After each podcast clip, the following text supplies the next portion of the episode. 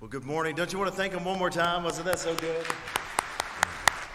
So, what a blessing. I would invite you to take your copy of the Lord's Word and turn to the Gospel of Matthew, chapter number 2.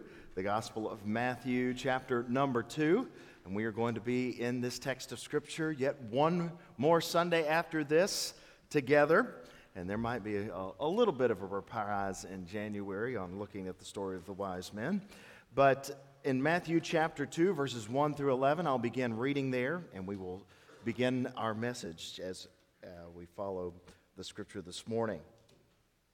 The word of our God says, Now, after Jesus was born in Bethlehem of Judea in the days of Herod the king, behold, wise men from the east came to Jerusalem, saying, Where is he who has been born king of the Jews? For we saw his star when it rose, and we have come to worship him. When Herod the king heard this, he was troubled, and all Jerusalem with him. And assembling all of the chief priests and the scribes of the people, he inquired of them where the Christ was to be born. They told him in Bethlehem of Judea, for so it is written by the prophet, And you, O Bethlehem, in the land of Judah, are by no means least among the rulers of Judah. For from you shall come a ruler, which who will shepherd my people Israel. Then Herod summoned the wise men secretly and ascertained from them what time the star had appeared. And he sent them to Bethlehem, saying, Go and search diligently for the child. And when you have found him, bring me word that I too may come and worship him. After listening to the king, they went on their way, and behold, the star which they had seen when it rose went before them until it came to rest over the place where the child was. When they saw the star, they rejoiced exceedingly with great joy. And going into the house, they saw the child with Mary his mother, and they fell down and worshiped him. Then, opening their treasures, they offered him gifts gold, frankincense, and myrrh. I want to ask you this morning what represents the center for you? What is the center for your life, the center of all things? Uh, our main statement this morning is there is one star which orients everything. There's one star which orients everything. And if you know it, it's the title of today's message. It is the North Star. Now, that's its nickname. What's the actual name of the North Star? Somebody tell me. Polaris is the North Star. Well, why is it called the North Star? Well, just a little bit of information as we begin. Um, visible to the naked eye, there are 9,096 stars which you can see in the night sky just from the naked eye, without a telescope and binoculars or something like that. 9,096 stars. Now, we know that there are billions and billions and billions and trillions and beyond that many stars. Goodness, there's, they estimate somewhere between 6 and 20 trillion galaxies. And each galaxy contains billions and billions and billions of stars. And we're just in one galaxy called the Milky Way. But one particular star, which is um, here in our galaxy is called Polaris. It's called the North Star. And the reason it is called the North Star it is because it lies in the sky due north over the northern axis, axis of the planet Earth. So, therefore, in the sky, Polaris never moves. Uh, you may be into stargazing. It may be your thing. It may not be your thing. I, um, after Judah died, I really got into looking at the stars. Um, I, I, had a little while uh, when I was in high school. I was into it. Uh, uh, then you, know, you get a girlfriend and get into other things and stuff like that, and you can't be looking at the stars. But incidentally, in the 11th grade, as a gift from my high school sweetheart, um, she named a star after me as a gift in the 11th grade. There is a star up there in the sky. You have to have binoculars to see it. But there's a star in the sky named Matt Powell. She used my shortened name instead of Matthew. That's okay. I'm not bitter about it. But um, but anyway, I, I, knew we had to get married at that point, naming stars after me and stuff like that. But there's a star up there. If you go to the International Star Registry and put in Matt Powell, it'll, it'll show you, and you can go find my star because my high school girlfriend, that I'm married by the way, named a star after me. But there's one star up there that doesn't move and that is Polaris. In fact, you've probably seen these pictures, and maybe you didn't even know what you were looking at. But it's a picture of the night sky, and there's a star in the middle, and there's a swirl all around the star. Well, what that is, is a long exposure shot from a camera of the North Star. Because the North Star doesn't move at night, and then everything else spins around the North Star. Everything in the night sky, including the moon, moves except for the North Star. Sailors use this for years. Um, uh, travelers use this. You can use this as you learn to identify it. The North Star is found on, the handle of the Little Dipper. Uh, but anyway, once you can learn to identify the North Star, you can always have a way to orient yourself at night. It's not the brightest star in the sky, but it's the star that doesn't move. And w- what I want to talk to you about is the center. The center. You know, one more word about the North Star. It can only be seen in the northern hemisphere. Well, technically, you can see it in the southern hemisphere, one degree south of the equator. But once you go further than one degree south of the equator, the curvature of the earth doesn't allow you to see the North Star anymore. And interestingly enough, there is no South Star there is not a star which corresponds to the South Pole. The uh, southern axis of the Earth just points to empty space for the naked eye. But isn't that interesting that the North Star, where the overwhelming population lives in the northern hemisphere of the Earth, um, that there is a star throughout all of history which has been there? And to me, it just screams that there's a creator of all those stars out there, and the fact that there's only 9,096 of them that are actually visible, one is fixed in the sky so that we can orient all of our travels off of one unmoving star. Now, in the Bible, stars were representative of not just objects in the sky, but they, they pointed to heavenly realities. And this whole idea the wise men see the star when it rises in the east, and they understand that something has happened. Heaven has come to earth. So, principle number one as we look at this today first is this the wise men came to witness Jesus. Remember, there's one star which orients everything, and Polaris is the North Star. My contention today and conviction is that Jesus is truly the center of all things. And this is what we see in the story of the wise men. Uh, the wise men came to witness Jesus. Now, we don't typically use that word witness. So I'm going to, we would just say, for instance, I went and saw a, a movie with uh, friends this week. I wouldn't say, hey, I went and witnessed the movie. No, I went and saw the movie. But to witness something is to do more than just see it, it's to be there for an event, something that transpires and takes place. For instance, if I were to ask you, where were you when you witnessed the turn of the millennium? How many of you remember where you were the night of January 1st, the year 2000? Or December 31st, 1999? Just about everybody. We, we know that. How many of y'all remember where you were when you witnessed September 11th, 2001. We remember those things.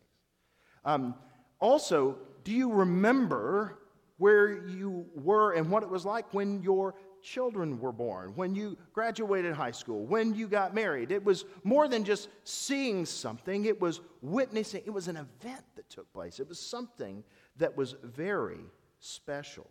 And the wise men came to witness what was going to take place. So, interesting. Traditionally, the church has taught that it took 12 days for the wise men to travel from the east. This is church tradition, 12 days. that it took for the wise men to travel from the east. The feast of Epiphany on the liturgical calendar, it should be commemorates, not commentaries, commemorates this tradition. Now, um, we know that it did not take 12 days, but we'll get more into that. There are many things that we celebrate as Christians that we don't really know the date uh, of a lot of stuff, but we just have things on the calendar. Uh, Jesus was almost most certainly not born on December the 25th. There are some good arguments for another date that he might have been born. Uh, I may get into that sometime, but uh, n- not today. But most likely it was not December the 25th. But nonetheless, it's an opportunity for us to celebrate what took place. But traditionally, the church had taught it took 12 days for the wise men to travel to Bethlehem, traveling from the east in the Feast of Epiphany. And this is where we get the song, The 12 Days of Christmas. Uh, so, just out of curiosity, 12 days of Christmas, um, how many gifts are given in the song, The 12 Days of Christmas? Does anybody know? Oh, I see all, kinds. Well, first of all, let's go through them. Let's. Uh, uh, um, okay. All right. I'm, I'm not going to sing this by myself. Y'all don't leave me hanging. All right. Let's uh, let's start at the top. All right. So twelve drummers drumming, eleven pipe. I hear only female voices, and I see no male mouths moving. Come on now. Eleven pipers piping. Ten lords leaping, nine ladies dancing because they were Methodist, eight maids a milking, seven swans a swimming, six geese a laying. Y'all are wonderful. All right.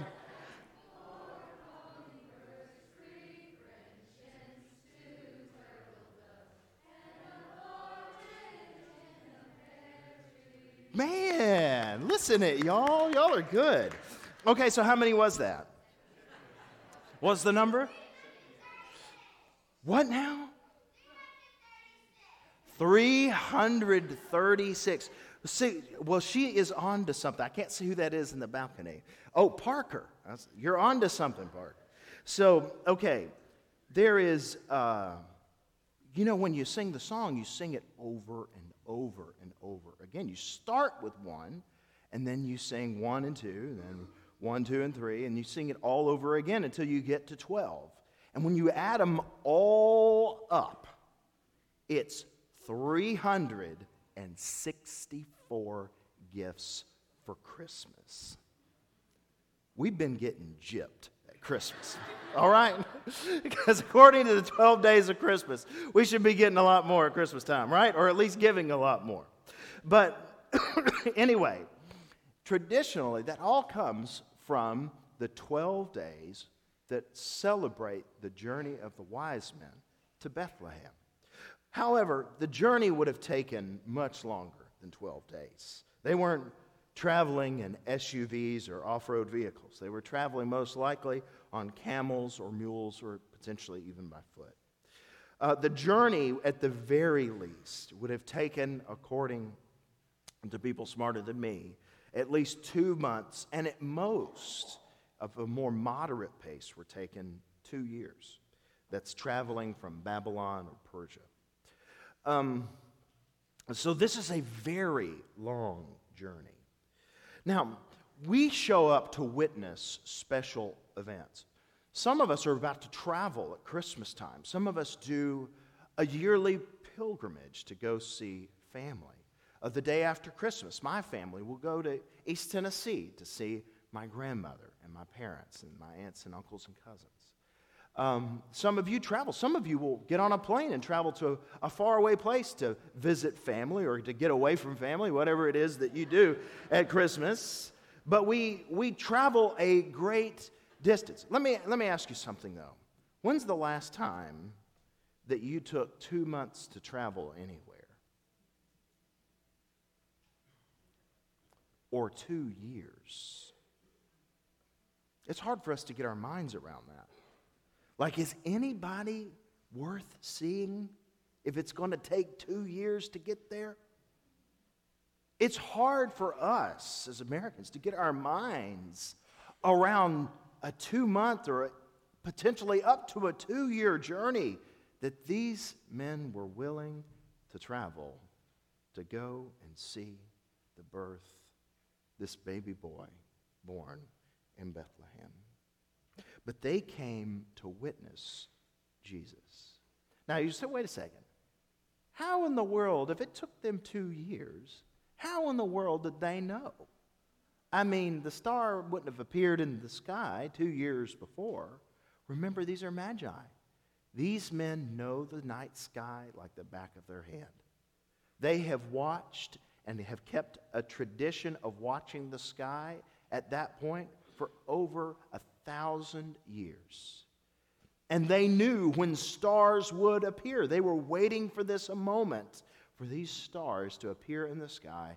And when they knew they were coming, they probably said, All right, it's on the way. Let's go. And they showed up. It's hard for us to get our minds around somebody traveling two months or even two years to come and witness anything, but they showed up to witness the birth of Jesus. But not only did the wise men come to witness Jesus, the wise men came to honor Jesus with gifts. Honor Jesus with gifts. If you look in the scripture, notice it says in verse number 11 then opening their treasures, they offered him gifts gold, frankincense, and myrrh. Some argue that there's significance to the gifts, others argue that there's not. For our purposes today, the emphasis is that the treasures are valuable. Why is it that they are honoring Jesus with gifts? Let's just think of a few things about Jesus first. And if they're acknowledging that this is the Messiah, the one that had been prophesied from the Old Testament by Daniel, and we looked at Balaam back in November. And if they knew that somehow this was the anointed one from heaven, and they worshiped him, by the way, um, clearly they know that this is some kind of heavenly child. Let me ask you something. Do you struggle to buy Christmas presents for certain people?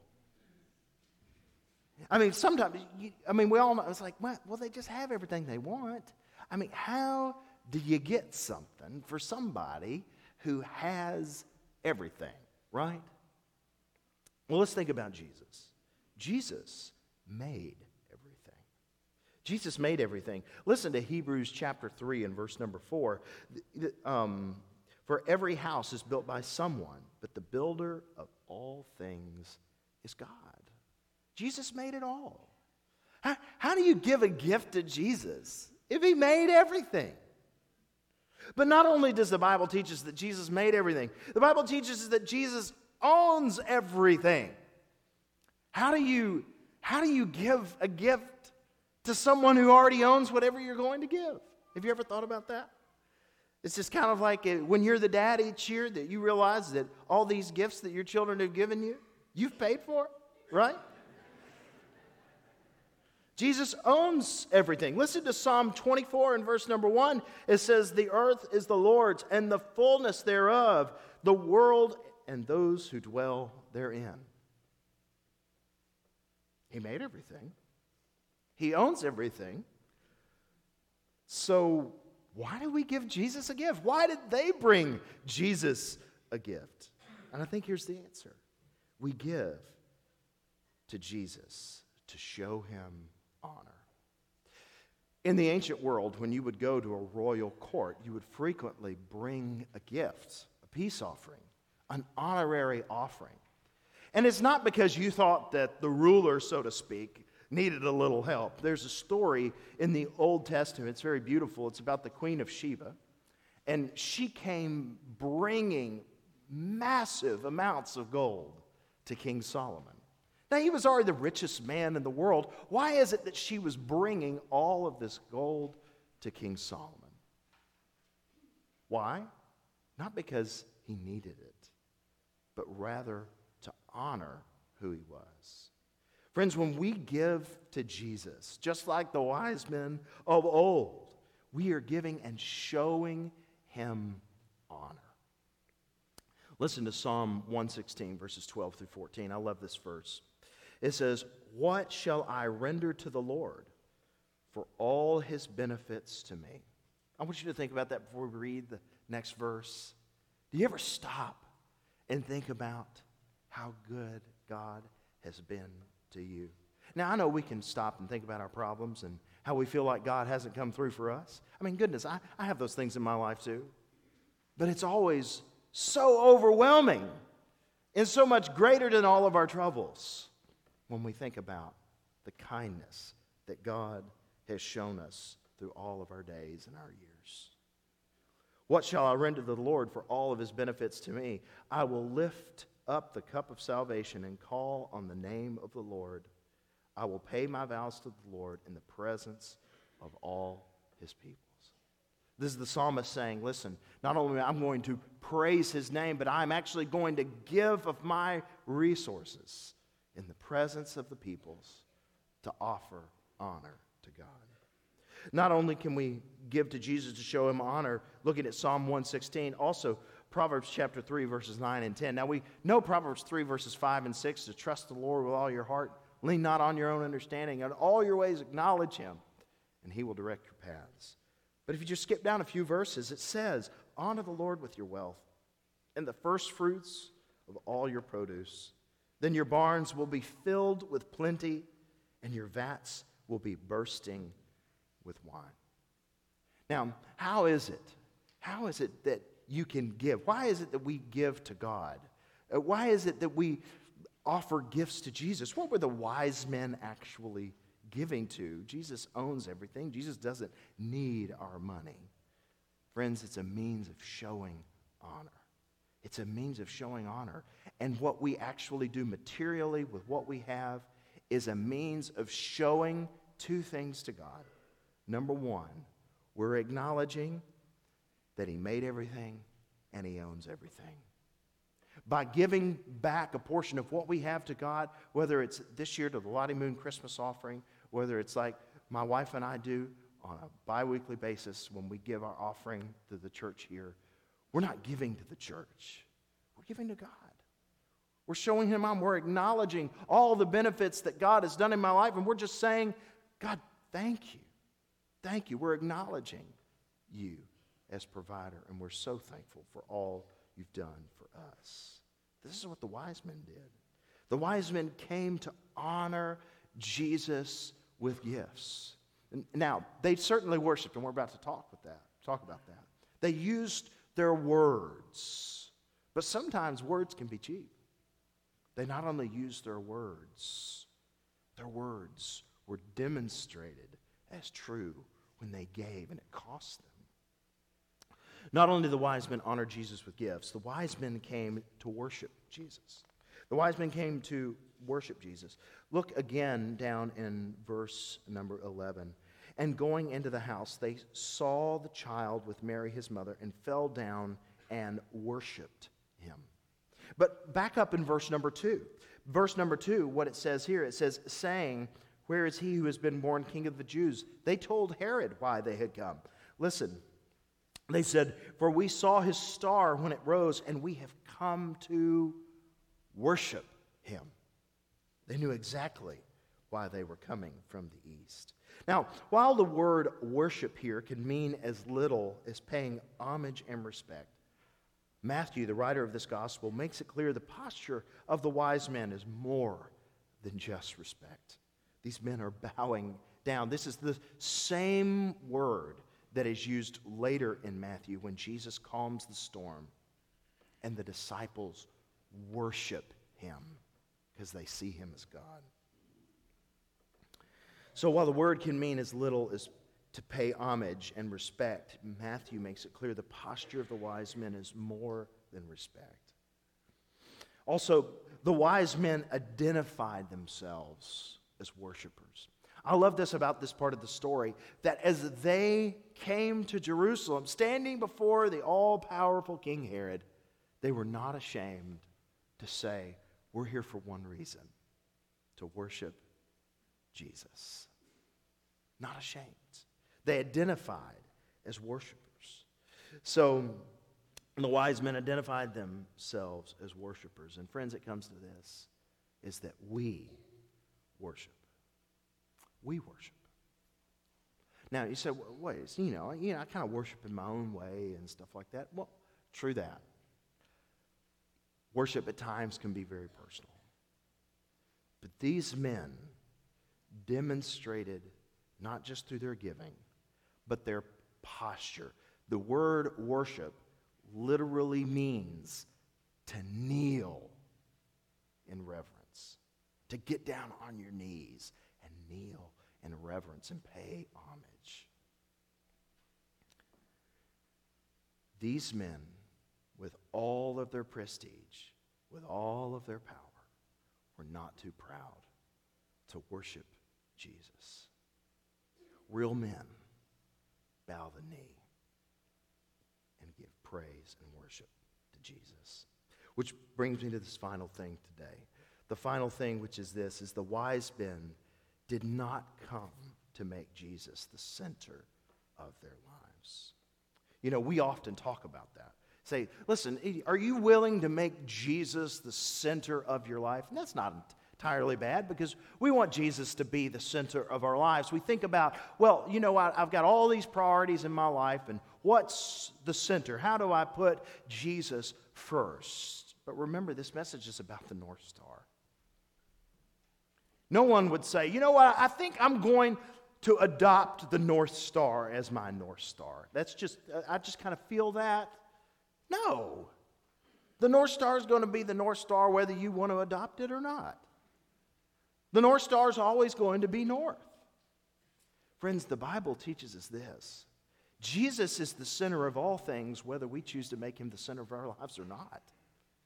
He is the center of all things. The wise men did not come to make Jesus the center of their lives, they came to acknowledge Jesus as the center of all things. Listen to Colossians chapter 1 verses 15 through 17. As Paul the apostle is thinking about Jesus, he says, He is the image of the invisible God, the firstborn of all creation. For by him all things were created in heaven and on earth, visible and invisible, whether thrones or dominions or rulers or authorities, all things were created through him and for him. He is before all things, and in him all things hold together. Friends, he is the center of it all. He is the center of it all. The question for us today is that are we willing to acknowledge that with our lives? Now, it starts with an acknowledgement of who we are. You know, for many of us, have you ever heard the statement, man, they just think the world revolves around them? I guarantee you, at least somebody, one person in your life, has thought that about you. People have thought it about me. I think we have all been guilty at some point of believing and at least acting like the world revolves around us. And the first part of acknowledging Jesus as our North Star, the unchanging center, is realizing listen, I'm not the center of the universe, it's Jesus. The world revolves around him. The first part is being willing to say it to say it with our mouth, that we've acknowledged it with our minds, and we can actually admit it and say, you know what? It's not me, God, it's you. It's not me, Jesus, it's you. It's not my life, it's your life. It's not my will, it's your will. That, okay, that's the starting point, being able to acknowledge it and then being able to say it. But then growing out from that acknowledgement is action where we demonstrate it with our lives. The wise men went on a two month to two year journey, said goodbye to everything else because Jesus truly is the center of all things. Now, God has not called us to go on a two year traveling journey to follow a star, but He has called us to follow Jesus right where we are. And if we acknowledge it here and we acknowledge it here, it's going to be acknowledged through the wise men in our giving. It's going to be acknowledged in what we do with our mouth and our words when we come to worship. All those external things, whether it be giving or worship, it is just an acknowledgement and an outworking of what God truly has done on the inside. So let what God has done in here have its way out this Christmas. And if God's not done that yet, won't you give your heart this Christmas to Jesus? Will you pray with me? Heavenly Father, I thank you so much for Jesus. Lord, I thank you that you being the center of all things still thought of me. Lord, long before Andrea named a star after me, my name was written on your hands. And it's true of every person in this room. Lord, I pray that we could just take a moment this morning. In fact, all across this room, right where you are, just in the quietness of your heart, I want you to just say this to God Lord, it's not about me. It's not about me.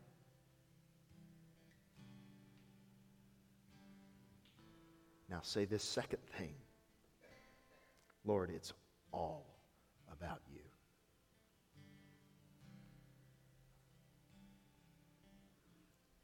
And then I want you to say a prayer. Lord, how do you want me to show and demonstrate with my life that it's all about you? And God will show you in his good time. Lord, we thank you for who you are.